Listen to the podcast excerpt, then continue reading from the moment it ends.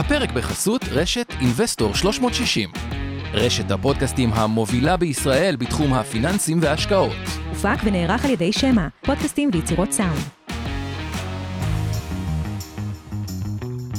מעוניינים ללמוד יותר על עולם ההשקעות? האזינו לפודקאסטים נוספים שלנו. המשקיענים, אבנר סטפאק ועומר רבינוביץ' מדברים על כל מה שחם בעולם ההשקעות בשווקים המובילים וגם ההזדמנויות בשווקים המתפתחים. אינבסטור 360 live, אורן ברסקי ועומר רבינוביץ' מארחים את בכירי שוק ההון ועולם ההשקעות. כסף חדש, עם כל מה שרציתם לדעת על עולמות הקריפטו והפינטק, והפודקאסט השקעות למתחילים לכל מי שעושה את צעדיו הראשונים בעולם ההשקעות. תשים לנו את הג'ינגל ואנחנו עוברים ל"המשקיענים".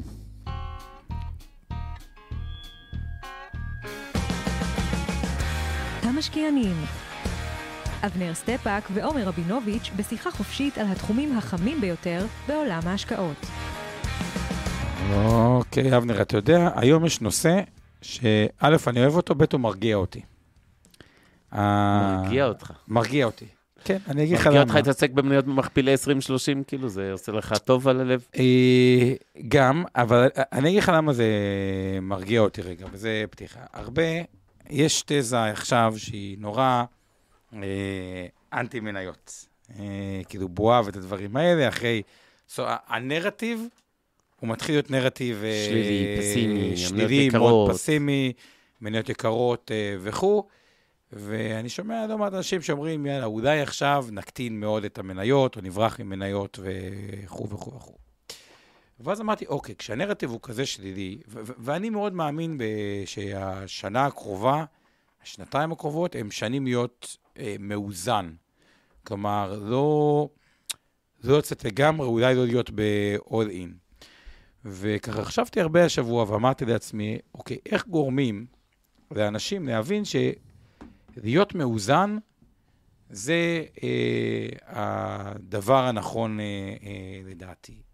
ואז כולם מדברים, כן, חלק מהנרטיב, הגדולות, הם כל ה-S&P, הם כל הנסד"ק, והם מנופחות, והם, אה, אם הם יקרסו, ויש גם את מניות, אה, אנחנו מדברים על הגדולות היום אגב, פייסבוק, אמזון, אפל, גוגל, מייקרוסופט.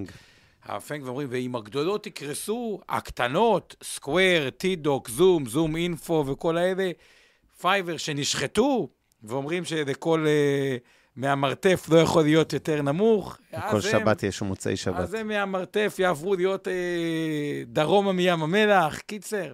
אז הדבר הזה. ואז uh, אמרתי, אוקיי, אתה יודע מה, מעניין. בואו אני אקח כל מיני uh, אנליסטים ודברים, ואתחיל לשאול אותם, ואחקור בעצמי, אני מכיר את הגדולות, ואביא את הנתונים על מה התמחור של הגדולות, איפה הן עומדות, האם הן יקרות, האם הן זולות.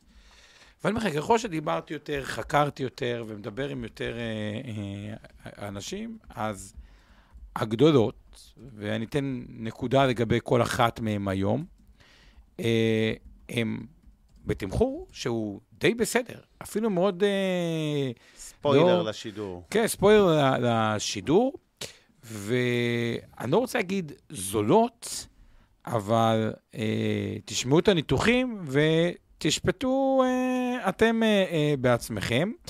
אני כן אגיד שיש דילמה בין הגדולות למי שמאמין בסקטור הטכנולוגיה, אבל אני חושב שיש אמונה שבסוף העולם הולך למקום יותר טכנולוגי. נשאלת שאלה אחרת שעליה אני לא בטוח שנספיק לענות היום, אבל אני רק אציף אותה. האם יותר מעניין ללכת על הגדולות, שננתח אותן היום, או דווקא על מניות השורה השנייה, אלה שנחתכו אה, בצורה אה, אגרסיבית, רק כדי להבין עד כמה. פייבר, יש כזה חברה ישראלית, ממש כן. ליד הבית שלי, הייתה ב-300, אה, וכמה הגיעה לפני, לא היום, אבל לפני כמה ימים? 70 דולר נדמה לי, לא זוכר. 90 ומשהו דולר מ-300, אה, שזה ירידה של 70 אחוז. של 70 אחוז. אה, אז נשאלת השאלה, איזה trade יותר מעניין? היום נעשה את חלק א', שהוא הגדולות. הגדולות, אבל ניתן גם איזושהי אנקדוטה לגבי הקטנות. טוב, רגע לפני שנתחיל, אני רוצה להזכיר שני דברים. אמרנו כבר את התודות uh, קודם, אז אני רק uh, אזכיר שיש לנו את איתן גרבר, שעושה תרגום לשפת הסימנים, אה, וכמובן, אזהרת המסע הרגילה שלנו, שכל מה שנעשה היום, במיוחד שאנחנו מתעסקים פה במניות ספציפיות, השש הגדולות ככה ב-S&P ובנסדק, כן, אין לנו השפעה עליהם. נגיד ש... כן, אה, לשם שינוי, זה כן. מניה שאם יש אותה בתיקים של אינבסטור 360 או של מיטב דש, וכמובן שאנחנו מחזיקים אותה בקרנות הנאמנות, קרנות הפנסיה, גמל השתלמות, פוליסות פיננסיות, תיקי השקעות וכולי של מיטב דש, ובתיקי לקוחות של אינבסטור 360. כנראה שאנחנו לא מזיזים את המחוג, אלא אם כן כמו שאומרים. ג'ף באז צופה בנו, אז אה, כן, אין... אה, וכל מה שעושים היום לא ייעוץ, לא המלצה לביצוע פעולת השקעה או הימנעות מפעולה כזו, לא ייעוץ השקעות, לא תחליף לייעוץ השקעות המותאם לצרכי ונכסי כל אדם בידי יועץ השקעות מוסמך. וכל מה שאנחנו רואים הערב זה דעתנו האישית של עומר רבינוביץ' ואבנר סטפאק, אה, ולא של Investor 360 או של מיטב דש. ו- ואני כן אעדכן שזכינו מקום שלישי, ותודה לכל מי שבחר בנו. והמדהים הוא שחוץ מקצת קידום פה בפודקאסט, שנינו פספסנו את התאריך הצבעה האחרון. לא העלינו פוסטים שקוראים לכל חברינו על כדור הארץ, שזה מיליוני אנשים, נכון? להצביע לנו, ועדיין זכינו מקום שלישי בפודקאסטים של הכלכלה, שזה מטורף, מתוך כמה פה- לכל... כמה מתוך הפודקאסטים? על הגמר עלו תשעה נדמה לי, אבל לפני זה עשרה. אבל אה, התחרו הרבה הרבה יותר מזה, כאילו... כמה? מה זה טריליון ורבע? ד- כל הפודקאסטים? כל הפודקאסטים, הפודקאסטים אה, עליהם. יום אה, אחד כל הפודקאסטים יהיו שלנו. אז... אה, בקיצור, אז תודה לכם כן. שהצבעתם.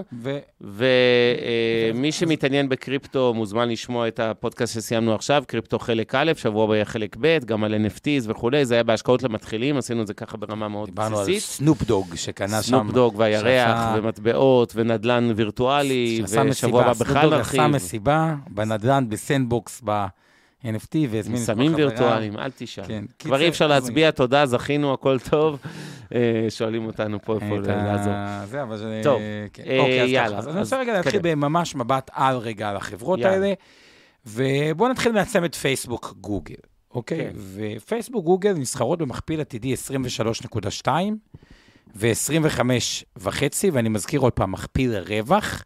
ולא מכפיל מכירות, כי... זה מכפיל לשנת, על פי הרווח של 22, נכון? יפה, כן. עכשיו, אה, צמיחה חזויה יש בשניהם, אה, פייסבוק 19.2 אחוז, גוגל... אה, מה זה, רב-שנתי או זה של השנה אה, המספר הזה? אני חושב שזה רב-שנתי, אבל אני לא סגור. אוקיי, זה די טוב עם מספרים של כמיטב, דבר. ומה שמעניין, אה, זה שולי הרווח הם גבוהים, חברות מאוד בריאות, שניהם, תזכרו, גם פייסבוק, גם גוגל, 29 ו-28.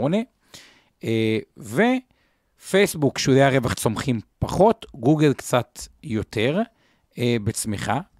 אה, ובסוף, כשאני מסתכל על השתי חברות האלה, אה, אז בפייסבוק, לקבל חברה צומחת במכפיל 23, זה על פניו נראה זול. כן. אה, נכון, יש קצת דברים שמושכים אותם אחורה, שזה, ה, נקרא לזה פייסבוק הליבה יותר של הדור המבוגר, אבל יש את אינסטגרם, יש את וואטסאפ, שאני חושב שזה אחת הקהילות, לא יודע אם נקרא לזה קהילה, אבל זה פרוטוקול אפרופו, כולם שם בוואטסאפ, והם גם ידעו לפתח אותו טוב עם הודעות קוליות, עם עוד כל מיני דברים, ועוד לא עשו מוניטיזציה, כלומר, זה משהו עם הרבה value, WhatsApp for מהמם. business ודברים כאלה.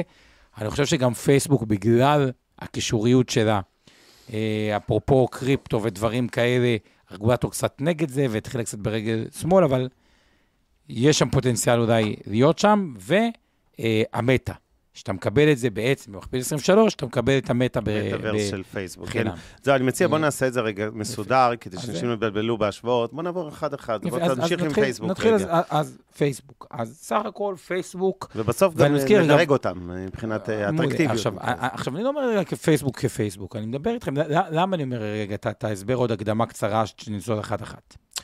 כשאני מסתכל על מניות ועל מקרו, הרבה אומרים לי מקרו ושווקים וזה, אז אני מסתכל על מקרו תמיד ב... הדבר שאני הכי מודד, יש לי מדד שנקרא מדד אה, של עצמי, שנקרא מדד עומר אה, אה, רבינוביץ', שבכל כן. רגע נתון אני חוקר ואני מסתכל רגע, עד כמה יש מניות שאני סבבה אם להחזיק אותן, ועד כמה יש תקופות שאני אומר, איזה באסה שאין לי יותר כסף. כאילו, ממש מבאס, יש כאילו דברים ש...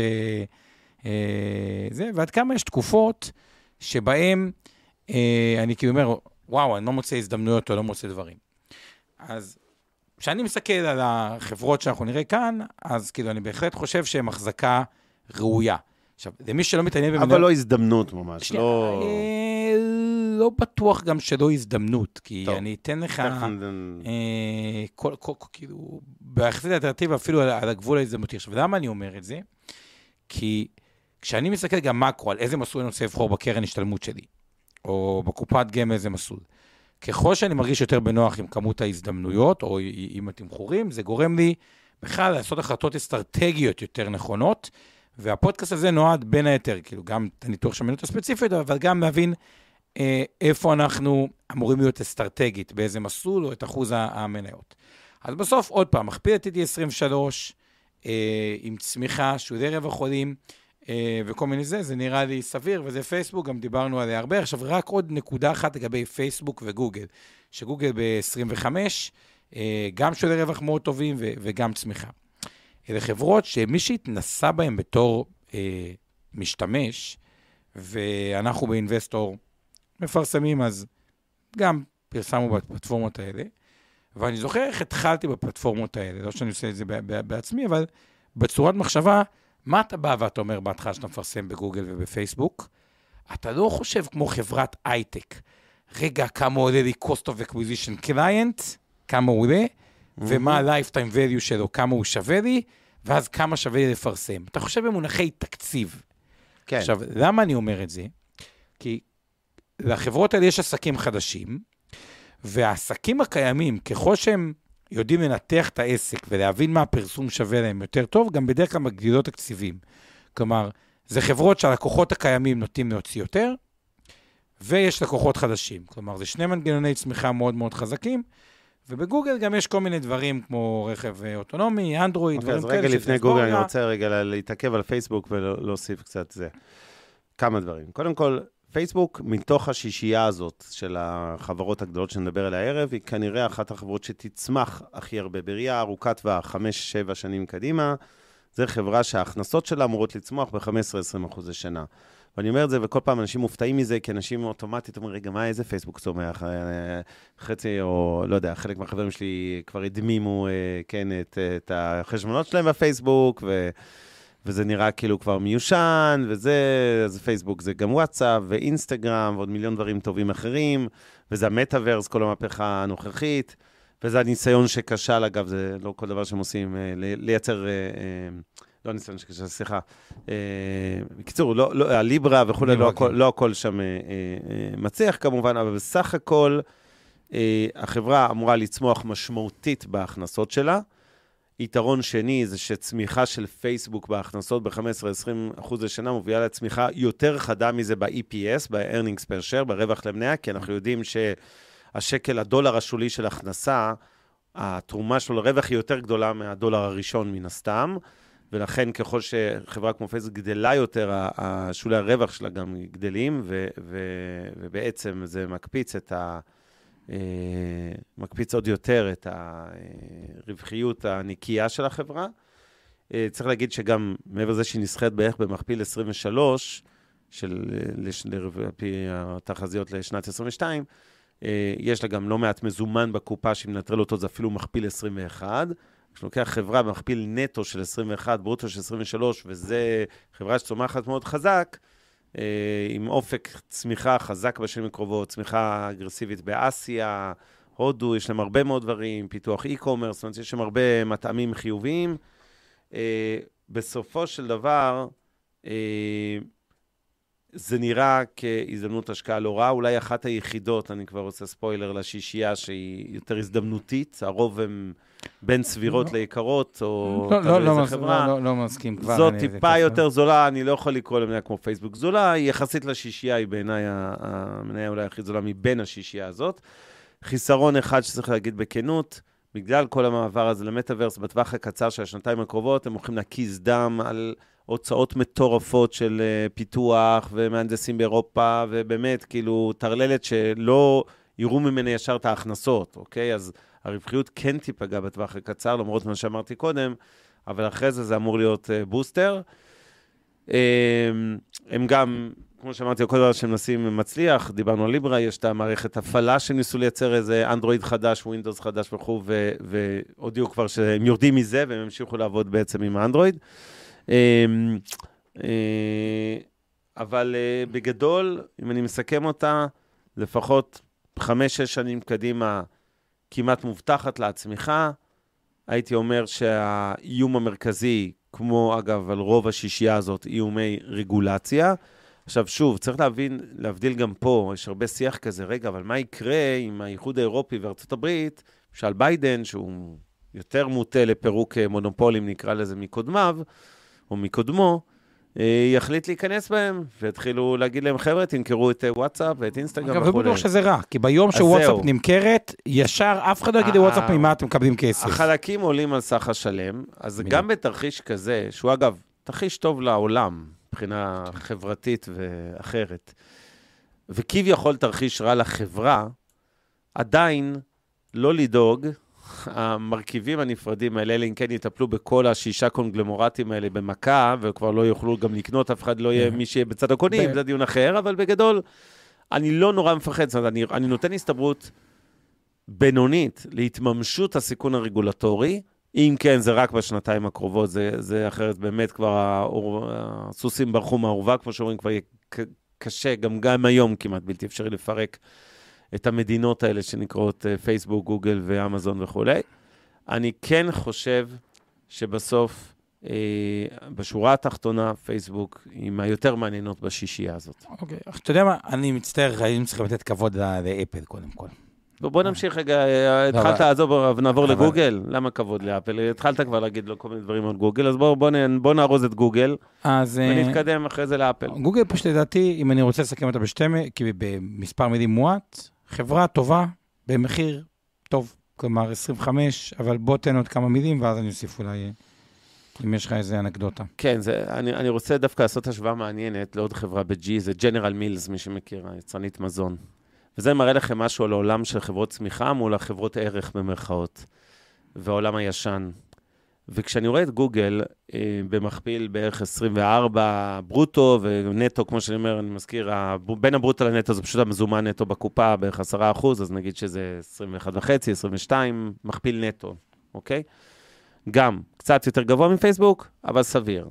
אגב, היא תצמח פחות לדעתי מפייסבוק, ולכן אני חושב שהיא, אה, עדיפה על גוגל קצת, אבל גם גוגל היא עדיין בחברה הטובים מהשישייה בעיניי. אה, אולי השנייה באטרקטיביותה. אה, לגוגל יש כמובן נכסי יסוד, שזה בעיקר הפעילות הליבה של מנוע חיפוש, והיא חברה מאוד לא שבירה, אנחנו לא נעבור לחיפושים במקומות אחרים כבר כנראה בחיינו, הסטיקינס, מה שנקרא, דביקות הלקוחות היא מאוד מאוד גבוהה. אגב, זו חברה שהיסטורית תמיד מפתיעה לחיוב, זאת אומרת, אחת היחידות שכל הזמן מכה תחזיות וכולי, או כמעט כל הזמן. אמ, ויש לה פרת מזומנים ענקית וכולי. אמ, אז גם יחידת, ה, נקרא לזה, היחידה המרכזית, שזה מנוע חיפוש, נראית אה, סבבה, פרת מזומנים חזקה. גם היחידה של יוטיוב וכל הגיימינג, המשחקים וכולי, בסך הכל אה, אה, יחידה חזקה. התחום שאולי הכי מפגר זה הרגל השלישית של גוגל, זה כל התחרות בשירותי ענן, ב-AWS, אזור וכולי. חברה שלישית בגודלה, אבל היא הרבה הרבה פחות רווחית, והיא לא צומחת, וזה כנראה אזור הכישלון, דיברנו קודם כל על, קודם על פייסבוק, אז אזור הכישלון של גוגל זה כנראה... ההצלחה של מייקרוסופט והגישלון של... שירותי ענן, כן. אה, הם גם נכשלו במשקפיים, אפרופו פייסבוק ואפל, שכן...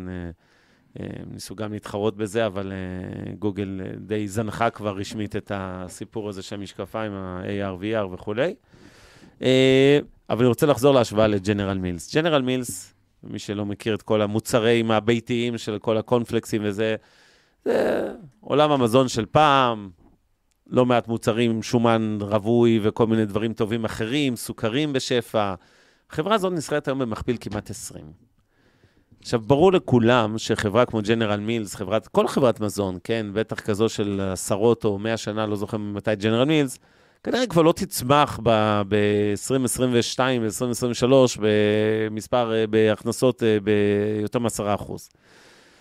וכשהפער כל כך מצטמצם, אנחנו תמיד מדברים על תמחור מניות, זה לא רק השוואה פנימית בין חברות הטכנולוגיה, או בין השישייה הספציפית שאנחנו מדברים איתכם עליה הערב, הפנג המפורסמת, השישייה המובילה של uh, S&P וכו'. אלא זה גם, בסוף, עניין של אלטרנטיבות לעומת סקטורים אחרים, אנחנו תמיד מדברים, דפנסיביים מול זה וכולי. Um, ואז כשאתה רואה חברת ערך, so called, שאמורה להיות יותר אה, שמרנית, אה, כאילו אינטואיטיבית, אתה אומר לעצמך, הפער במכפילים בין גוגל לג'נרל מילס אמור להיות הרבה הרבה יותר מאשר הפער בין אה, 25 ל-20 ברוטו, או 24 סליחה ל-20, או, או, או לא משנה, אפילו פחות מזה בנטו. זה כאילו קצת לא הגיוני. חברת צמיחה. עכשיו, איפה הטריק פה, ואיפה הבעיה שאם נסתכל במשקפיים האלה ונשווה את גוגל לחברות אה, תעשייה מסורתית, אז נראית גוגל נראית הרבה יותר זולה. עכשיו, פה אני חייב להעיר משהו. בעולם שמניות הן יקרות, ושוב, אנחנו בעולם של מניות יקרות, אה, וצריך לזכור את זה. אה, בסופו של דבר, אני חושב שצריך אה, להיזהר מההשוואות האלה, כי יכול להיות שג'נרל מילס מאוד מאוד יקרה, וגוגל היא סתם בינונית עד יקרה קלות, בסדר? אבל זה שגוגל יותר יקרה מג'נרל מילס, יותר זולה, סליחה, יחסית לג'נרל מילס, והיא הרבה יותר זולה ממנה, בעיניי אה, היא משהו שבאמת לא אה, סיבה בהכרח. אוקיי. לכשעצמה לקנות את גוגל. אני כן חושב שגוגל, גם בלי קשר להשוואה הזאת, היא בהחלט יחסית סבירה בקטגוריה, לא אגיד שיא אטרקציה, אבל יותר אטרקטיבית מרוב האחרות, פחות מפייסבוק. יפה. אז אני נוטה להסכים עם אבנר, נראה לי, אני רואה היום הרבה חברות. שי. מהבחינה הזאת, אתה יודע למי שרוצה, אתה יכול לשים את הטבלה עם המכפילים. אוקיי. יאללה, מספר ה... עכשיו, הבא בתור.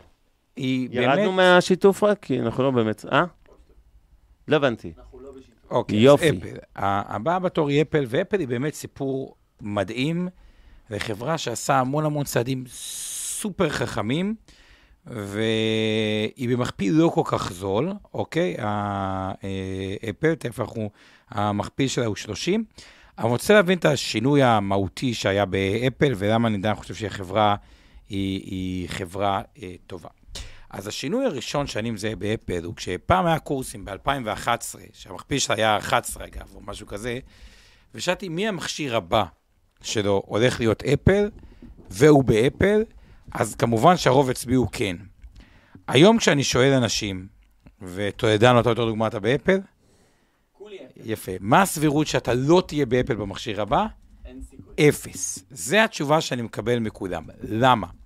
כי אפל עברה שינוי מחברה שהיא חברת product, לחברה שהיא product, אגב, שיש הרבה פרודקטים, יש את ה Mac, יש את הזה, יש את ה AirPods והכל ממשק טוב, וגם הוסיפה layer של חברת service. מה זה אותם חברת service? ה Apple Music ועוד שירותים והאפליקציות וכו'. עכשיו, מה הגאונות בזה?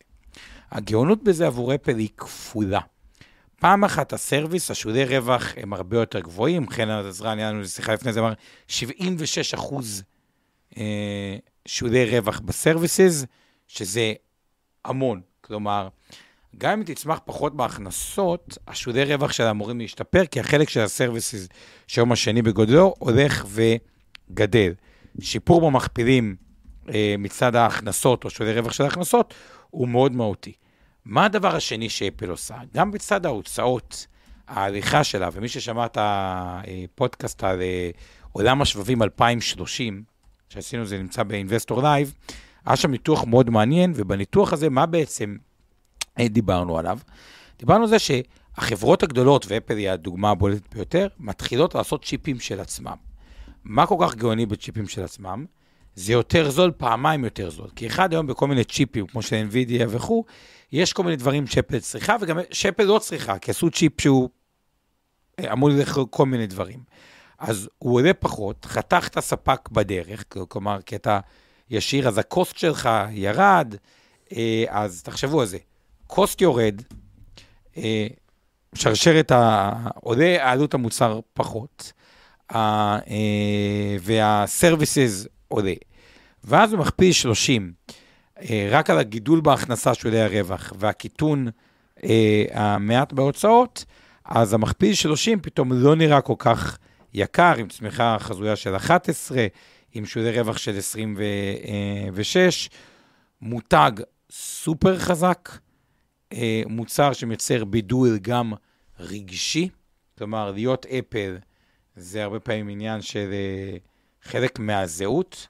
אה, כמו שטלדן הזכרתי לו, יכול להיות שתהיה בשיומי פלאפון הבא, הוא עשה לי פרצוף שכאילו, what the fuck, מה אתה רוצה ממני, כאילו, מהבחינה בסדר, הזאתי. כן. ואני חושב שהשילוב הזה, של ה, גם מה שנקרא אינטר, אינטגרציה אה, אנכית, או אופקית, אנכית לדעתי, לא אופקית, כלומר, לייצר את השרשרת הערך עם אנכית, הסרוויסיס כן. האלה, אנכית, אה, הוא עושה אותה יותר, פחות יקרה ממה שחושבים, או יותר זולה אה, ממה שחושבים, והיא אה, עוד חברת ענק, ואני לא מדבר על ליין מוצרים, כמו שהיא הוכיחה בעבר, שהיא עשתה את האייפוד, שהוא מוצר אה, מבריק, אוקיי, שתפס חזק. תמיד יש אופציה שהיא תעשה עוד משהו שהיום לא חושבים עליו, אה, כמו שמדברים חלק מעולם המטה, אולי תהיה שם. כן, למרות שאפל, נגיד, שאתה מדבר על נושא השבבים, היא מחליפה אותם בעיקר בגלל צריכת חשמל, לא בגלל באמת ה... אבל זה גם חוזר בעלות. זה. פחות בא משם לדעתי, אבל לא משנה. אני חושב ש... תשמע, אני כנראה... אני חושב שאפל היא אחד האזורים שאנחנו יותר חלוקים, אני יותר פסימי על אפל. א', מכפיל 30 זה תודה רבה ולא תודה. ב', זו חברה שצומחת כבר מאוד לאט. נכון שהרווח שלה צומח יותר, כי כאילו היא מאבדת, היא תאבד מכשירים, היא כבר הודיעה שלא יהיה אייפון עוד עשור, כן? אנחנו... היא ב- גם באטרף של המשקפיים עם ה-AR וה-VR, השילוב הזה זה אולי הייחוד של אפל.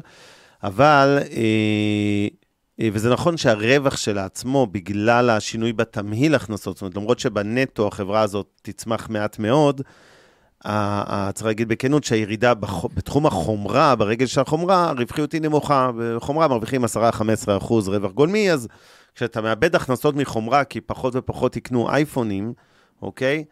אה, ומצד שני, עולה בהכנסות שלך משירותים, שזה עולם שיש בו רווחיות ממוצעת של אה, בערך 70 ומשהו אחוז אצל אפל, אוקיי? בין 65 ל-80 אחוז, כרגע נגיד 74, וככל שזה יצמח גם שיעור הרווח הזה יגדל בעצמו, כי יש יתרון לגודל, בלה בלה בלה, כל מה שדיברנו גם בהקשר קודם של אה, פייסבוק, אז, אז כן, הצמיחה של הרווח תהיה אולי יותר משמעותית ביחס לצמיחה הצנועה מאוד של ההכנסות.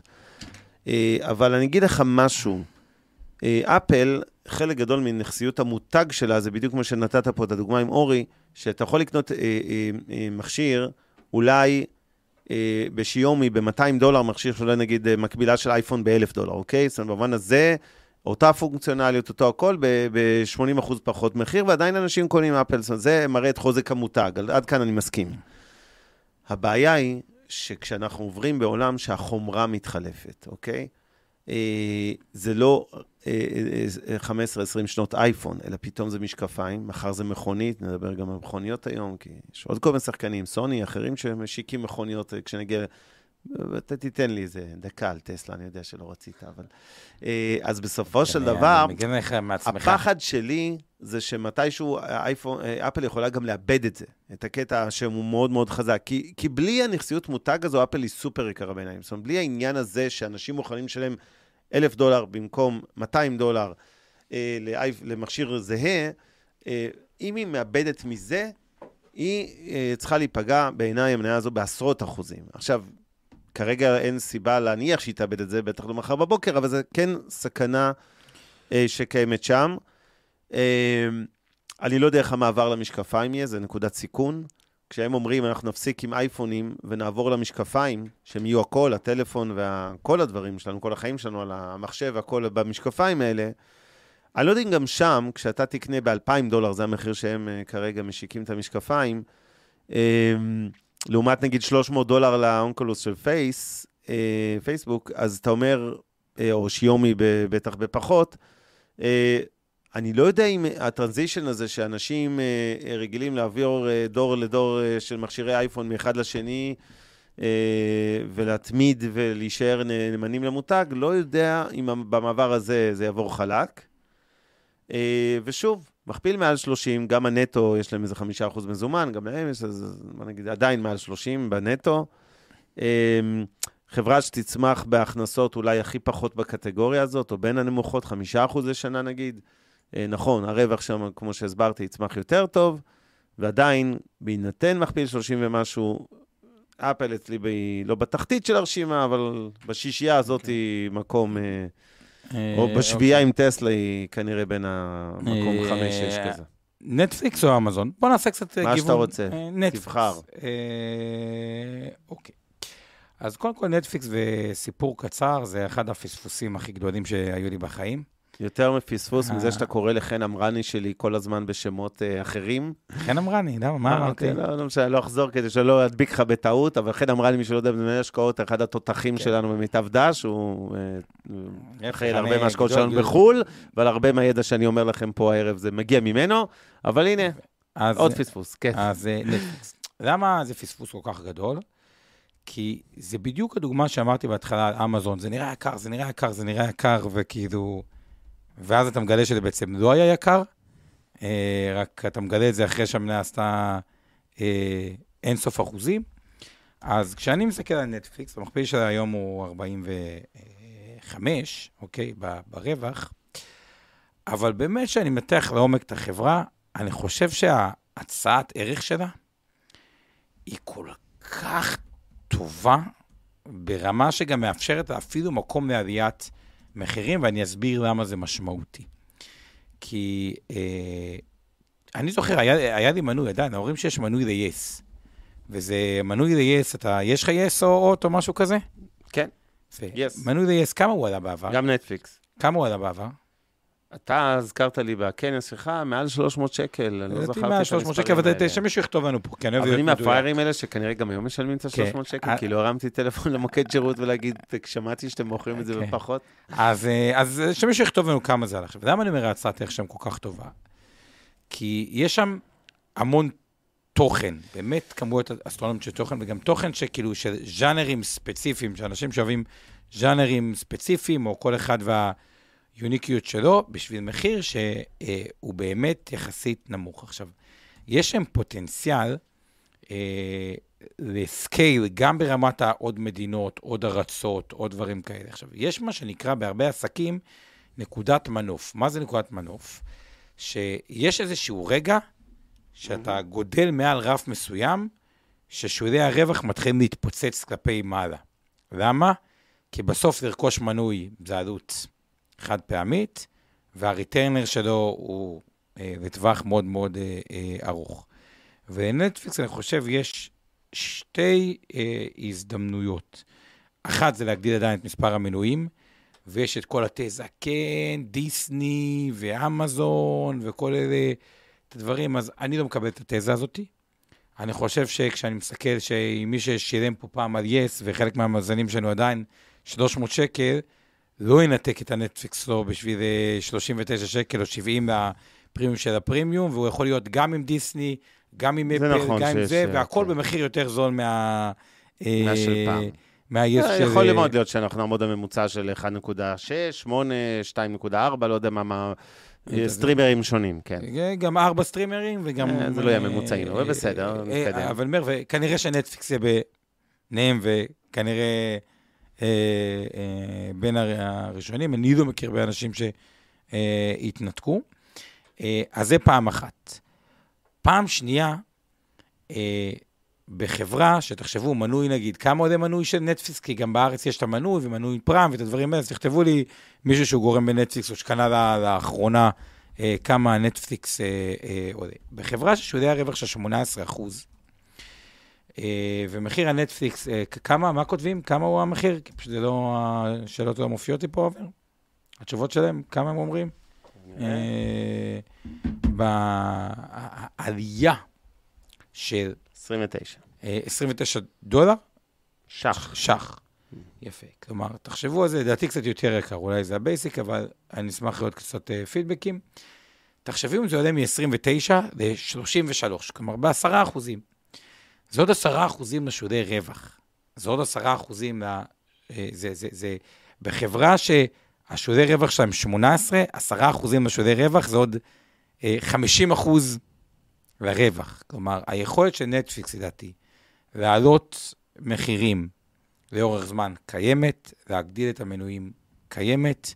אני חושב שהיא תזכה למאוד stickiness, אה, ואני חושב שהיא פוזיציה שהיא אה, underrated. ועוד משהו שאני שמעתי ככה בתעשייה בהקשר של ה-AI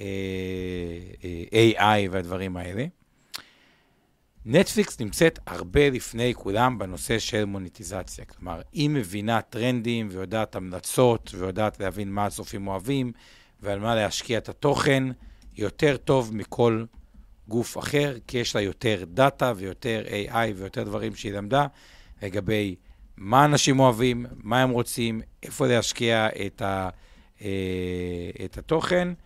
אה, וזהו, לדעתי פוזיציה שהיא אה, underrated, ה-44 קצת מטעה, לדעתי נראית הרווחיות שלה מאוד מאוד מאוד עולה, אם נסתכל חמש שנים קדימה. כן, אז אני אגיד לך ככה, קודם כל נטפליקס בטח לא חברה זולה במיוחד, היא לא זולה לא רק במושגי מכפילים, אלא יש לה כן כמה סיכונים. אתה קצת מתייחס אליה בעיניי יותר מדי כבנקר, אמ, ובכל זאת זה מכפיל לדעתי אפילו כמעט 50, אה, זה מה שאני מכיר. העתידי זה נכון. כן, העתידי, כן. הקשפלו שלה אומנם עולה דרמטית, אגב, כתבו לנו בינתיים שארתור קרייזמן מעדכן שהם העלו מחירים ב-20%, וניר דרור אומר ש-64 שקל אתה משלם למנוי רב, רב ילדים וצופים בבית, אווה אומרת 39 שקלים לשניים, וניתקתם? דני אומר לנו 46 שקלים ממוצע. התנתקתם בגלל שהעלו קצת המחיר? לא. איך? כן, והאם התנתקו? לא. לא, לא, אבל רגע, שנייה. אה, הבעיה העיקרית של נטפליקס בעיניי זה מה שאני קורא מניית צל"ש טר"ש. או שזה יצליח ויתפוצץ, או שזה יתפוצץ בכיוון ההפוך. אה, יש כרגע שני שווקים שהשנה הקרובה היא שנת מפתח לגביהן, זה שוק הגיימינג ושוק הספורט. כל שידורי הספורט, כולם עכשיו יוצאים למכרזים, למעט ה-NFL שכבר מאחורינו. אה, מכרזים, כמו שאתם מכירים, כמו שעושים בארץ, כן, את כל הזכויות שידור, מה שנקרא. יהיה קרב מלחמת ענק, ענקים ליתר דיוק, כן? בקרב הזה יהיו כולם, האפלים, ההולואים, הדיסני, הפוקסים, אה, כולם משחקים את המשחק, יכול להיות שגם נראה שיתופי פעולה, נטפליקס עם אה, שחקנים, פייסבוק, כולם יהיו שם. מייקרוסופט, אה, בטח בשוק הגיימינג. המכרזים האלה בשוק הספורט, כל ה-NBA, הליגות האירופאיות, בייסבול, כן, אתם יודעים כמה זה דרמטי. אם את ה-NFL קנו ב-2 מיליארד דולר לשנה, זה הולך להיות אה, אה, אה, מטורף, להגדיל גם את ההוצאות כמובן, אבל אם חס ושלום במלחמה הזאת נטפליק תסיד ותישאר בלי תוכן משמעותי בשוק הספורט, שהוא עוגן דרמטי לשידורים, זה נקודת סיכון ראשונה. נקודת סיכון שנייה, זה אה, באמת שוק הגיימינג, ששם מייקרוסופט כמובן מובילה באופן טבעי אה, אליהם. וצריך אה, להגיד גם עוד דבר, זה נכון שלכל אחד מהשחקנים היום, כמו דיסני, כמו נטפליקס, אה, גם גוגל יכולה לעשות אותו דבר עם יוטיוב, כן, עם התכנים של יוטיוב, ופייסבוק עם התכנים של היוזרים שמייצרים אצלה. יש כאילו איזשהו ערך מוסף משמעותי של ספריות התוכן, שאתה אומר, זה אפשר להשיג רק בנטפליקס, את זה אפשר להשיג רק ב-HBO, את זה אפשר רק בזה. אבל בסוף, בכל זאת, יש גם קיבולת, אנחנו שוכחים את זה. זה לא רק עניין של הכסף, זה לא רק עניין של העלות שאנחנו יכול לשלם היום על ארבעה שחקנים ביחד, את מה ששילמתי על יס לפני אה, אה, שבע שנים. אה, תודה על הפינוק, וואו. אה, יש פה אה, עוד דבר. בסוף יש גם קיבולת לכמה שעות טלוויזיה ומסך וסלולר אנחנו נשקיע בלראות את כל התכנים האלה, כן? עם כל הבינג'ים והפרינג'ים והשמינג'ים. בסוף, יש איקס אה, שעות ביממה שבסוף צריך להתחלק בין איקס אה, שחקנים של כן, סטרימינג, ואני מרגיש, אה, בוא נגיד, רמת הסיכון של נטפליקס, בגלל העניין הזה של שוק הספורט ושוק הגיימינג, שלא יודעים איך ייגמר, יש סיכוי לא רע שהיא גם תהיה שם ידה על העליונה, אבל יכול להיות שלא. וזה מלחמות עולם. ויכול להיות שנראה אותם משתף פעולה, כן, יש, אה, יכול להיות, נראה את אמזון, אפל וכולי משחקים, משתפים פעולה, קונים ביחד וכולי, תהיה תחרות מטורפת על מחיר. ו... תראה, אני מרגיש לא נוח עם התמחור של נטפליקס אה, בקנט. אה, אני אגיד לך למה אני, מה, מה אני לא מסכים איתך. אוקיי, נטפליקס, עוד פעם, הוציאה בקווטר 1 2019 8 מיליארד תוכן אז ייחודי של עצמה, ועוד 14 על licensing. כלומר, כן. דברים שהיא שכרה. 2021, ה licensing קצת ירד, ב-13 מיליארד, כן. אבל היא הוציאה לה 16 מיליארד אגב, השנה היא הודיעה שלראשונה הולכת להוריד את הרכישות תוכן, כן? דולר על, זה טקטיקה או אמיתי, אבל... אה, על 16 מיליארד דולר על תוכן חדש. כן. עכשיו, בסוף, היחס הזה של ה-16 מיליארד דולר תוכן חדש לעלות מנוי, הוא יחס די אה, טוב, ויש שם מנועי צמיחה חזקים באסיה, בלטין אמריקה, באירופה, במידליסטים אפריקה, אה, אז אני חושב ש... אה, והם גם למדו עוד דבר, אפרופו גם אה, מיטב שמוצר על סרטים או השקעה בתוכן, שהוא מאוד מעניין, הם למדו עוד דבר, להפיק תוכן פרודיוס באמזון בצורה יותר זולה, ורואים את זה עם משחקי הדיונון, ורואים את זה טוב. עם טהרן ועם פאונדר וכו'. אני חושב ש... אנחנו צריכים אה, עוד זה- מעט בוא נמשיך לקנח. אני רק כן. אה, רוצה להתייחס להערה מאוד חשובה של עודד וקסמן, שמזכיר לנו, אתה יודע מה הפלטפורמה שבה אנחנו משקיעים הכי הרבה שעות וידאו בממוצע ביום? דבר עליי. כמעט בכל שכבות הגיל? טיק טוק.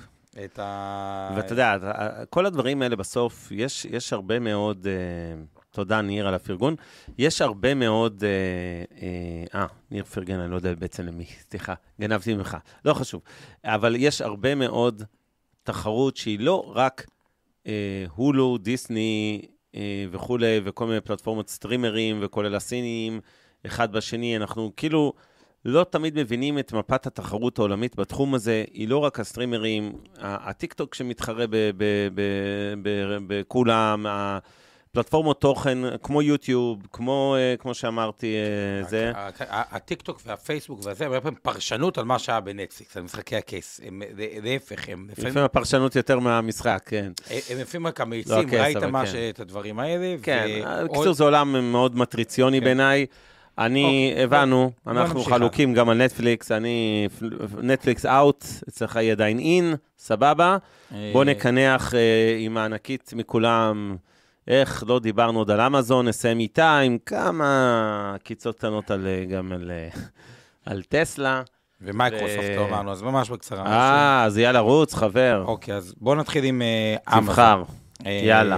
אמזון היא אה, מעניין. מי שרואה את כל הקטנות דווקא בענן, ואני לא מנהל את כל השמות שלהם, אבל מבינים שהענן הוא עסק טוב, כן. מכפילים גבוהים. אז כמובן לאמזון יש את העסק של הענן, AWS. AWS. המפורסם, יש את העסק של המרכזי, איך, אה, מה שקוראים אה, GMV, gross market, לא, אה, GMV, ה e-commerce הרגיל, כן, כן. אבל ה- אה, עובר היא- עם כל ה infrastructure המאוד מאוד אה, אה, חזק שלה. אה, יש עוד דבר שלא מדברים עליו הרבה, אבל ה- בגלל הגודל המסיבי של אמזון, אנחנו הרבה מדברים על פרסום בפייסבוק ובגוגל, אחד האיומים עליהם זה באמת פרסום בתוך הפלטפורמות, ואנחנו רואים את זה שהמפרסמים בתוך אמזון הולכים... כן, אה, אמזון יש אה, הכנסות פרסום. עצומות. כן, אה, כאילו. כולם מסתכלים על האי-קומרס, אבל בסוף, בוא, הם עושים אה, עשרה מיליארד דולר מפרסום, והם צומחים הרבה, נכון שהם יותר קטנים, כן, אבל הם עושים עדיין צמיחה של מעל 100% לשנה, כשפייסבוק וגוגל באזורי הפרסום צומחות 15-20% בלבד. זאת אומרת, זה, זה דרמה, כן? ואנשים חושבים על אמזון, הם מסתכלים על הרגליים העיקריות של ה-AWS, השירותי ענן, וכמובן על האי-קומרס, פחות מסתכלים על הפרסום, הפרסום כבר זה איזה עשירית, וזה מצדיק איזה עשירית מהשווי של אמזון, זה בשנייה יכול להיות גם 20 אחוז, כן, אם זה ממשיך לצמוח בקצבים אלה, שזה יותר מהקצבים של צמיחת הרגליים העיקריות של אמזון. נכון. עכשיו, מה מעניין לגבי אמזון? שדווקא אני רוצה לציין את שולי הרווח הנמוכים שלה לטובה. מה בעצם התזה של ג'ף בזוס? אני אעשה משהו שהוא כל כך טוב, וארוויח עליו יחסית מעט, כדי לא לאפשר לאף בן אדם אחר בעולם בכלל את היכולת להשתלט על הנישה, כי מראש אני לא בא להיות חזיר, אני בא להיות אה, אה, הכי פחות אה, עם מה שנקרא value proposition מאוד מאוד איכותי, הצעת ערך מאוד מאוד טובה אה, ומספיק זולה כדי לא לאפשר לאף מתחרה אה, להיכנס. אבל היום, אחרי שהוא כל כך מבוסס, תחשבו מה זה אומר שחוץ מהצמיחה המסיבית בהכנסות, ששולי הרווח יעלו מ-5 ל-6.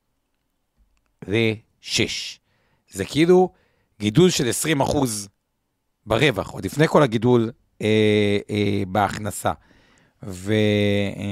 והנקודה הזאת של השיפור במרווחים, שאנחנו כבר רואים אותו מתחיל, ובחמישה אחוזי שולי רווח יש את הפוטנציאל אה, לשפר מרווחים, היא נקודה שיכולה לפעול מאוד מאוד לטובת אה, אה, אמזון, וזה התזה למה היא under אה, אה, value. תשמע, אני רוצה להגיד לך כמה דברים על אמזון, אה, בנוסף לשלוש רגליים, ולשימו לב קצת באמת לעולם הפרסום, שהוא כאמור מתחת לרדאר בחברה כמו אמזון. הוא באמת כרגע עדיין קטן, אבל צומח משמעותית. אם תיקח את הרגליים של, הרבה פעמים אנחנו מפרקים את המרכיבים של חברות כאלה, כן? אומרים, אוקיי, יש להם נגיד שלוש רגליים, פעילויות שונות, בואו נתמחר כל אחד בנפרד. ונגיד היינו עושים את התרגיל הזה על אמזון, והיינו אומרים, אוקיי, בואו ניקח שירותי ענן, ניקח מה המכפיל הממוצע, נכפיל בהכנסות, אה, נגיד, של אה, אמזון, נגיד זה שווה X, נעשה אותו דבר על האי-קומרס, נעשה אותו דבר על פרסום. זה כאילו נראית אה, כמו החברה הכי זולה בכל השישייה הזאת, בתרגיל המתמטי הזה. זאת אומרת, זה שווה כאילו כפול לכאורה מהשווי שוק שלה, אם רק נשים מכפילים אה, של נורמליים. החברות, אה, כן. של, של כל תחום של החברות. כל תחום לפי המכפילים שלו. עכשיו, מקובל שחברות ההחזקה, יש דיסקאונט וכולי, הן לא באמת נסחרות אף פעם בשווי המלא של החברות הבנות. במובן הזה היא נראית הכי זולה. יש לה סיכונים, דני פה בקבוצה הזכיר אחת מהם, זה שהרווח שמגיע בעיקר מעולם הענן, ושם יש תחרות קשה עם מייקרוסופט נכון, וגוגל, ומאבדים נתח שוק ועדיין לא לדאוג להם, בעיניי. השוק גדל, קצת מאבדים נתח שוק, אבל כן. השוק גדל. יש uh, כמובן, uh, עודד וקסמן מזכיר לנו את אנפורנה, חברת אנפורנה Labs זה עוד אחת מהבנות של אמזון שמפתחת השבבים, והיא כנראה אחת המתקדמות בעולם. אגב, שאמורה להוציא לעלויות, אגב, עוד משהו שהזכרתי לגבי אפל, הוא כן. נכון גם קצת לגבי גוגל כן. ולגבי אמזון, שהן מבינות שכאילו, בא להם לשלם פחות על השבבים, על כל מיני דברים שקשורים לענן, וככל שהם יצליחו בזה יותר, פשוט עוד מקום לשיפור שולי הרווח. כן, אז, אז אני חושב אה, ש... אה, בקיצור, אה, בוא נגיד את זה ככה, אם היינו לוקחים רק את האי-קומרס, אה, כן, של, אה, שזה כמובן חלק גדול מהפעילות, היינו יכולים לקבל שווי הרבה יותר גבוה, כן, ה-GMV הזה, ה-Gross Merchandise Value, סך כל ה... כן, שווי של כל המוצרים שנמכרים באמזון, העצום. אה, מקבל מכפיל מאוד נמוך ביחס לאי-קומרס, גם כי הם כל כך גדולים, שלפעמים, אתה יודע, אתה רואה איזה סמי מונופול, אז אתה אומר, רגע, זה מסוכן, זה, זה חייב רק, זה לא יכול להמשיך לגדול, זה רק יקטן, בנתח שוק, לא מדבר במושגים אבסולוטיים, כמובן שזה ימשיך לגדול. בגדול, אם אני צריך למקם אותה בשישייה שלי, בוא נגיד זה ככה, היא קצת יותר מסוכנת מגוגל, היא כנראה, היא יכולה לעשות תשואה, אני, אני כאילו בעיניי פייסבוק ראשונה בשישייה הזאת, גוגל שנייה, אמזון בפער קטן שלישית, עדיין אטרקטיבית להשקעה. הסיבה שאמזון אחרי גוגל ולא הפוך, זה לא בגלל, זאת אומרת, בתרחישי אפסייד של אה, מניות צמיחה, אני חושב שאמזון תיתן תשואה אה, יתר לעומת אה, גוגל. גוגל היא טיפה יותר סולידית באיזשהו מקום בעיניי. אמ, בגלל באמת המנוע המרכזי של הפרה החולבת של מנוע החיפוש של גוגל, שכנראה לא יוחלף פה, ב, כאילו מכל הדברים שאנחנו מפחדים ממהפכות טכנולוגיות, ומי יוביל במשקפיים, מי יוביל במכוניות, מי יוביל בסוללות, מי יוביל ב, ב, בענן וכולי וכולי, מי יוביל בנטפליקסים, ב streamers. בכל מקום יש איזו רמה כזו או אחרת של אי-ודאות. אני חושב שעל גוגל יש את הוודאות היותר גבוהה, זה כאילו טיפה יותר סולידית מבחינתי, וכשאני מראש מתייחס למניות, לשישייה הזו כמניות לא זולות, יותר זולות, ספוילר לסיום, מהרבה מהחברות שמתחתיהן, לא סתם ה mid market קרס שם בעשרות אחוזים, כולל הרבה ישראליות כמו פייבר ואחרות.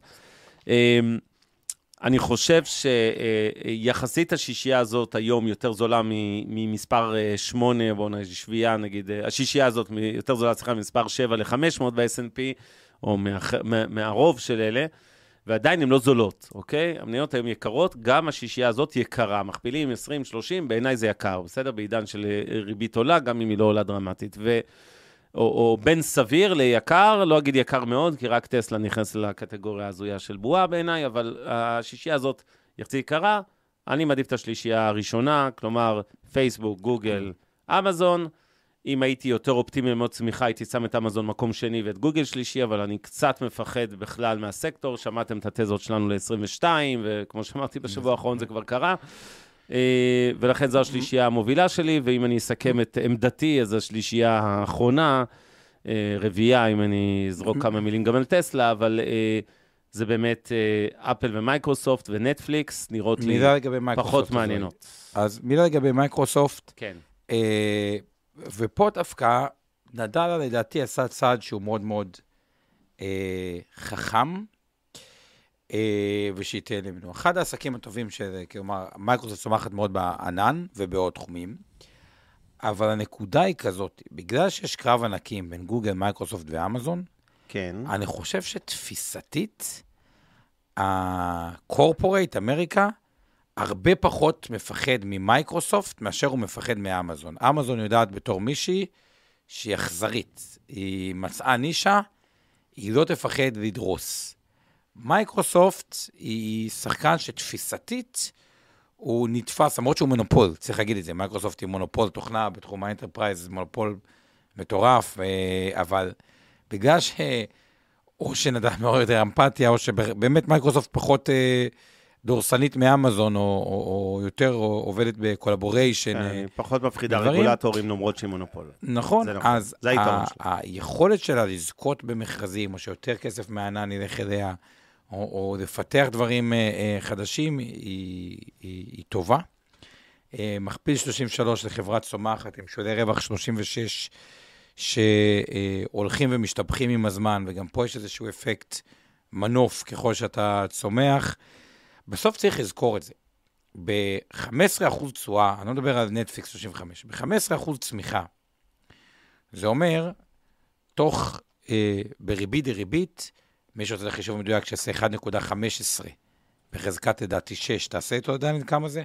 1.15 בחזקת 6, זה אה, הכפלה של ההכנסה במהלך 6 שנים לדעתי, שמישהו יבדוק רק, אה, בדיוק אין הביא את אה, מדויק. פחות משש שנים. פחות משש שנים. 15 אחוז, אה, כן. כן, אז אה, אה, בערך חמש אפילו. אה, מהבחינה הזאת, אז תעשו רגע את המדויק, 15.3, ואם שולי הרווח גם צומחים, אז זה פחות מזה. עכשיו, דבר אחד אני בטוח, אם מייקרוסופט תכפיל את ההכנסות ואת הרווח בחמש שנים, היא לא אמורה להסתכל במכפיל 16 או 17. כלומר, היא אמורה להיות במכפיל יותר אה, גבוה, ודווקא לגבי כל הגדולות, וזה משהו שכאילו אני רוצה להגיד לג- לגבי כולם, דווקא בגלל הגודל העצום, הרבה יותר קל לחשוב על חברה שהיא תהיה 50 מיליארד, שתהפוך ל-200 מיליארד, ובגלל זה יש להם מכפיל יותר גבוה, מאשר לדמיין חברה שהיא טריליון, הופכת לעשרה טריליון. מסכים. זה לא אומר שחברה שהיא בטריליון, לא יכולה להפוך להיות עשרה טריליון, אה, גם אם זה ייקח קצת אה, זמן, ובסוף, לצמיחה שיש היום, המכפילים נראים אה, בין נוחים לזולים בכל לא החברות יודע, אז שהם- ב-30 שאלו אותי איפה אני ממקם את אה, מייקרוסופט בשישייה, אז אצלי מספר 4 לפני אפל שהיא 5 ונטפליקס שהיא 6. כן, מעירים לנו פה ברקע, שתי- גם עודד, גם עדי, שכאילו נטפליקס היא, היא, היא כאילו, מה אתם שמים אותה בכלל בשישייה, אבל זה ה FANG המפורסם שנהוג להתייחס אליה שם, אז אה, כן, יש אינווידיה ויש טסלה וכולי, אבל זה כזה... כן, גם ה- אומרים באמת, אה, השישייה. ב-15% צמיחה בשש שנים, זה פי, ההכנסות גודלות ב... יהיו 240 אחוז, או גדילה של 143 אחוזים. הערה יפה שזה הביאה. אה, כל מה שדיברתם על מחיר נוח או סביר לשלוש הראשונות, שאצלי לפחות זה היה...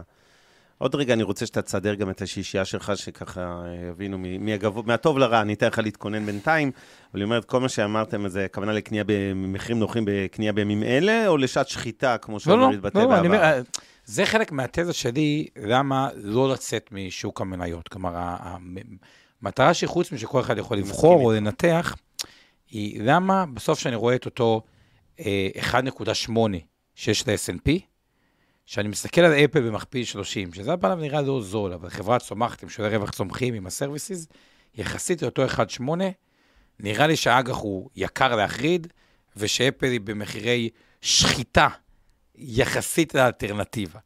אז אבסולוטית היא לא זולה, אבל יחסית האלטרנטיבה היא נראית בצורה אבסורדית זולה, ובכוונה התחלתי מאפל שהיא כאילו היותר יקרה, היא נראית במחיר מצחיק. עכשיו, אל תשכחו שהחברות האלה נהנות, ככל שהן יותר קשקאו, מאפקט כפול. הם גם, הריבית הנמוכה, הם יכולים לקחת חוב בכמעט אפס, ולרכוש מניות של עצמם בירידות, אז יש פה איזושהי ספיגה שיכולה להיות בתקופות פחות טובות של הרבה מההיצע, ועובדה שמניות אפל אה, הצטמצמו לאורך השנים, כי החברה רכשה מניות של אה, עצמה, אה, אבל אבנר חזרה אליך. טוב, אני אגנוב איזה 60 שניות לפינה חברתית בזמן שאתה תישן על השישייה שלנו, אז כאן אתם מכירים את ההרגל שלי. אני רוצה לדבר היום על, באופן חריג על מקום שעוד לא הייתי בו. בדרך כלל אני מדבר רק על מקומות שאני ממש מכיר לברגים, עמותות שונות וזה, אבל אה, יש פרויקט שהוא כזה סמי בהקמה, חוות רימון, מי שמכיר בדרום, שחווה אה, סמי טיפולית, נקרא לזה לנוער בסיכון. אה, שהם עוסקים בחקלאות, כמו הרבה, הרבה, אגב, זה קונספט שדי מצליח, אני מכיר חווה כזו גם ליד חדרה, של חוות חקלאיות שנותנים לנוער בסיכון לעבוד פיזית, הרבה פעמים בשילוב מתנדבים, גר שינשינים, מה שנקרא, אנשי שנת שירות וכולי. אה, וזה פרויקט אה, אה, שמגייס בימים אלה כמובן תרומות ב-Headstart. כמו כל פרויקט חדש, בדרך כלל עד שהמדינה מתחילה לתמוך בדברים האלה לוקח שנים. בדרך כלל הם נסמכים בהתחלה רק על תרומות, בטווח ארוך 70% מהעמותות שלנו בישראל, מהתקציבים שלהם מגיעים מהמדינה או מוניציפלי, אבל בטווח הקצר אין הרבה ברירה. אז אני פשוט מספר לכם, כי יש להם גם קמפיין בהדסטארט ברגעים אלה, ואני הולך לתרום להם, עוד לא תרמתי, הם גייסו כבר מיליון שקלים, הם רוצים להגיע מיליון וחצי, אז הם עשו בערך שני שליש מהדרך. אמ, זה מקום מהמם, כי יש בו אינסוף מתנדבים שעזרו להקים את המקום הזה פיזית, אנשים שבאים אשכרה לנטוע עצים ו- ולבנות גדרות ולעשות את כל מה שצריך בשביל שחווה כזאת תפעל. אני יכול להגיד, בתור מי שעזר לעשות השמה של כל מיני... Uh, ניירות בסיכון, נקרא לזה, במקומות דומים, יש בבקעה, יש ב, ב, באמת, אה, לא המון, אבל יש לא מעט אה, חוות חקלאיות כאלה ש, שיודעות לנוער בסיכון. הקונספט הזה עובד.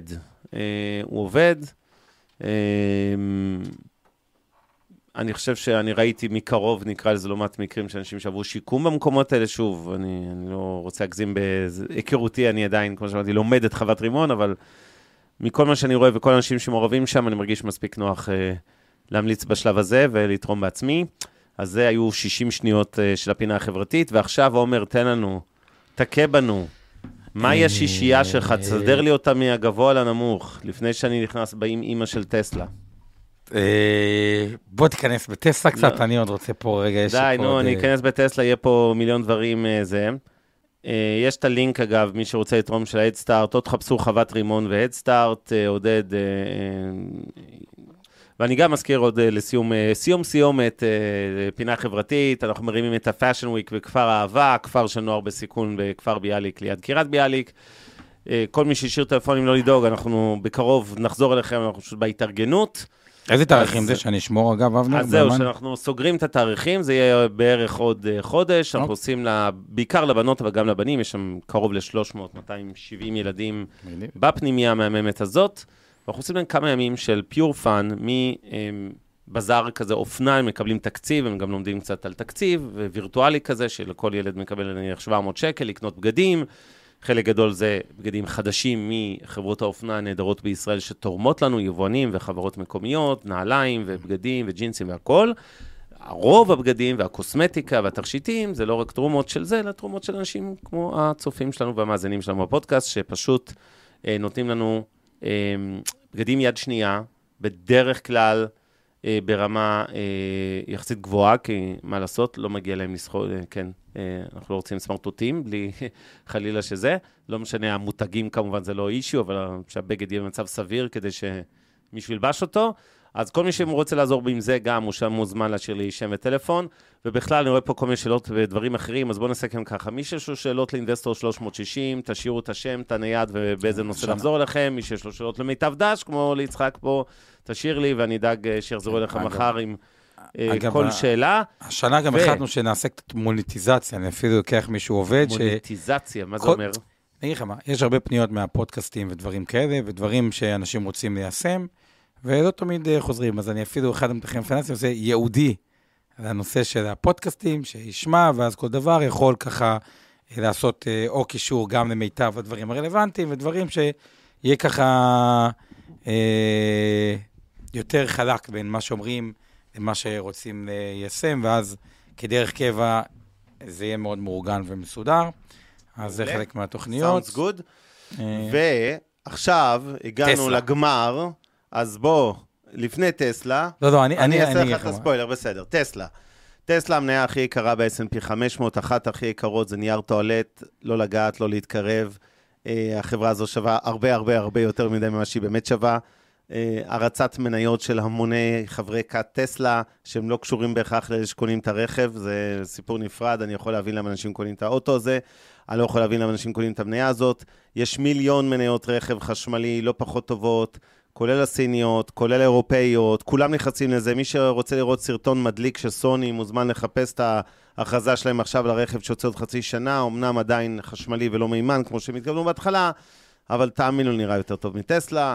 ואפל וכולם נכנסו, שדה צפוף מאוד, מכונית חשמלית היא הולך להיות משהו הכי טריוויאלי, כל הקשקשת על אה, פעילות האנרגיה של טסלה, כבודה במקומה המונח, אבל במקום השביעי, בשביעייה שלנו, כי בכל זאת אי אפשר להתעלם משווי שוק שלה, אז היא אחרונה בקרקעית. עד כאן דבריי על טסלה, וכרגיל, אנחנו נזכיר לסיום, כי זה, אתה יודע, אנחנו מדברים היום הרבה על מניות, ו- ויש כאלה שגם לפעמים מצטרפים לך באמצע ולא שמעו את עזרת הסיכון. כל מה שעשינו היום הוא לא ייעוץ השקעות, לא תחליף לייעוץ השקעות המותאם לצרכי ונכסי כל אדם. אה, בידי יועץ השקעות מוסמך, וכל המניות שאנחנו מזכירים, יש לנו איזשהו אינטרס בהם. אני למשל, יש לי אינטרס נקמנות בטסלה, סתם, אין לי באמת משהו נגד האוטו, אלא נגד החברה, או נגד המניה, לתדוק, גם לא נגד החברה. ואנחנו מחזיקים בנראות האלה בתיקי הלקוחות שלנו, שלהם, של אינבסטור 360, של מיטב דש, וזה דעתנו האישית בלבד, ולא דעתם של אינבסטור 360, או של מיטב דש במקרה שלי. ועכשיו, אחרי שגמרתי אה, ה- להיכנס בה עם אימא שלה, כן, אוקיי, תורך. מילה לגבי... ה-. אז אני אגיד לכם אה, כן, את ה... גם מילה על טסלה. אוקיי? יאללה. ו... כי אני מחלק את התשובה לשתיים, לגבי טסלה, ואז אני אחזור לשישייה, אוקיי? מהמם. יש אנשים, ש... ואני גם מכיר הרבה חבר'ה שעשו שורט על טסלה, אוקיי? ואני רוצה רק לחדד את ההבדל. אני אישית, זה לא האופי שלי לקנות, בטח לא במחירים האלה, טסלה, במכפילים האלה, זה נוגד את האופי שלי. יחד עם זאתי, יש אנשים שהוכיחו שהם יזמים טובים, אוקיי? אילון מאסק הוא אחד מהם. ו... אין ויכוח עד כדי. זה לא מניה ללכת כנגדה. כלומר. שלא ישתמע למישהו שיעשה שורט על אחד מגדולי היזמים אה, אה, את הזה. ואנשים לא מבינים עד כמה החיסכון, ה-cut, מה שהוא קורא cut אילון מאסק ודברים כאלה, עד כמה זה חוסך בעלויות שיווק, בעלויות פרסום, בכל הדיירקט של כן. המכוניות שהם צריכים, בכל הבעיית צ'יפים בשבבים שלכל המכוניות יש בעולם, ולהם יש שלושה צ'יפים ששולטים, או אני חושב שאני מדייק, אני מקווה שאני לא טועה, עוד פעם, מי שרוצה, שיחזור לפודקאסט על השבבים, אה, שבבים 2030 באינבסטור לייב, שדובר, אבל המבנה שלה, איך בונים את הצ'יפים ואיך בונים את המרכיבים של הרכב בטסלה, הוא הרבה יותר פשוט, אז רואים את הכמות מסירות בטסלה שפחות נפגע מאשר אה, אחרים. אני מסכים שהרבה מאוד מזה מתומחר בתוך המניה כבר,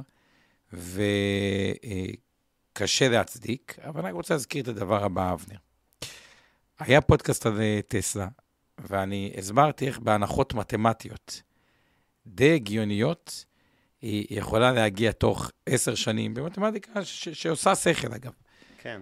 לטריליון שקל, כשהמחיר שלה היה לדעתי באותו אה, זמן 300 אה, מיליארד, וזה נראתה אם כל הבועות. ועל פניו. כן. וזה לא מניה שהייתי עושה שורט עליה אם מישהו ככה משתנה, למרות שמה שכאילו... אבל אני חושב שזה, אני אישית נוגד את האופי שלי. לגבי ששת ה- הסדר של פייסבוק, אמזון, אפל, נטפליקס, גוגל, מייקרוסופט. כן. אז ככה, אני בדרך כלל אחד, הוא מאוד דעתן ומאוד נחרץ את הדברים האלה.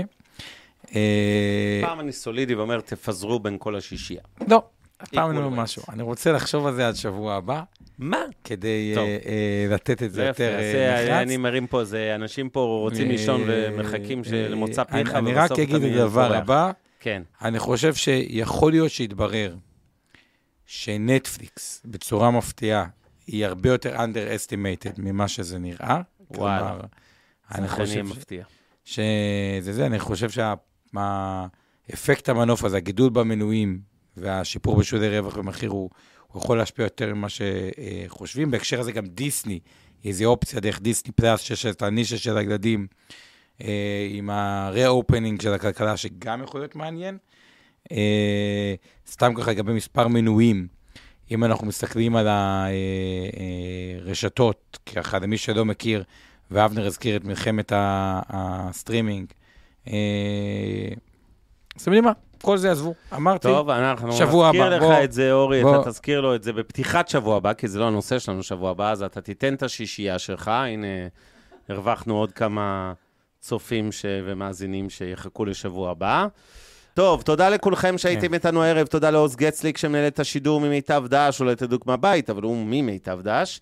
אה, תודה לצוות שלך, אורן ברסקי, עמי ארביב, אור חלמיש, ברסקי גם היה איתנו כן, בפודקאסט ברסקי עושה איתי את מהמם, ימי ראשון, אינבסטור לייב, למי שרוצה. ועשה לא איתנו, באנגלית, זה אינבסטור לייב. באנגלית, ועושה בהשקעות למתחילים עשה איתנו. אכן. תודה לכם. קריפטו חלק א'. רגע לפני עליכם, יש לנו את אורי. אורי כן, שם. אורי טולדנו משם הפודקאסטים, שעזר לנו לזכות במקום השלישי, וגער בנו שאנחנו נעשה פוסטים בפייסבוק ולא שמענו לו ולא עשינו, ובכל זאת הצלחנו, למרות שפספסנו את ההצבעה. אז כן. תודה לכם שהצבעתם לנו, תודה לכם שאתם איתנו כל שבוע. תודה לשיר פלדמן וענבל, אה, שעושים לנו את התמלול. תודה לאיתן גרבר, שעושה לנו את התרגום לשפת סימנים. אנחנו גם נצפים לייב אה, ב, אה, אצל אור אריאל בקבוצת המשקיעים בדרך להצלחה כלכלית. עצמאות. עצמאות, לא, לא, די, אני לא יכול, אני לא יכול, אני מתפטר, זהו. ותודה לענבל רשתי על התמלול, ומה עוד יש לנו? עוד דבר שאני אה, רוצה להגיד. כן. תראו, הנושאים, אה, עכשיו- אם יש לכם דברים שמעניינים, תרשמו, אנחנו פה מסתכלים תגידו עדיין. לנו, תגידו לנו מה אתם חושבים, את השווקים, את הדברים האלה. אה, אנחנו אוהבים לשמוע, זה לא היה אומר טוב, שנקבל היה את זה. גרוע, פידבקים, לא אה, להתבייש, אנחנו לא תולים אף אחד, אה, רק את עצמנו. ושבוע הבא יהיה פודקאסט מרתק לדעתי על קריפטו חלק ב'. עכשיו, בדרך כלל יש לנו הבחנה בין ההשקעות למתחילים, שזה כביכול למתחילים למרות שהעלינו את הרמה, לבין המתקדמים. אלא מאי? שהרבה מהמתקדמים שמבינים טוב מניות, אג"חים, לפעמים אופציות, נסדק, סיפורים, אזור הקריפטו הוא קצת כזה אזור אה, פחות ברור להם, כי הם לא התחברו עדיין לכל התוכן הזה. אז אה, באופן חריג אתם מוזמנים גם, אה, בדרך כלל אנחנו מנסים להעלות אה, כיתה את אלה שבמתחילים, להביא למשקיענים, עכשיו אנחנו מציעים לכם לעשות קצת את הכיוון ההפוך. חפשו את הפודקאסט שעשינו הערב על קריפטו, זה היה חלק א', שבוע הבא אנחנו נעשה את חלק ב', נדבר על NFTs, עוד איזה מילה מהעולמות החדשים אני האלה. אפתיע אתכם מה בחור אמר לי בן 23 שבוע הבא, אני פשוט רוצה לעשות ספוילר. טוב, אז אל תעשה. אבל תזכיר לי בהתחלה מה החבר'ה בני 22, 23 אמרו טולדנו, לי. אתה תזכיר לו, כי אני לא אזכור את כל התזכורות האלה. תודה רבה, ערב טוב שיהיה לכם, שמחנו להיות איתכם כרגיל, וניפגש בשלישי הבא בהשקעות למתחילים, ואחר כך המשקיענים. לילה טוב. היה טוב. מוזמנים להאזין לפודקאסטים נוספים שלנו, המשקיענים, השקעות למתחילים, אינבסטור לייב וכסף חדש. הופק ונערך על ידי שמע, פודקאסטים ויצירות סאונד.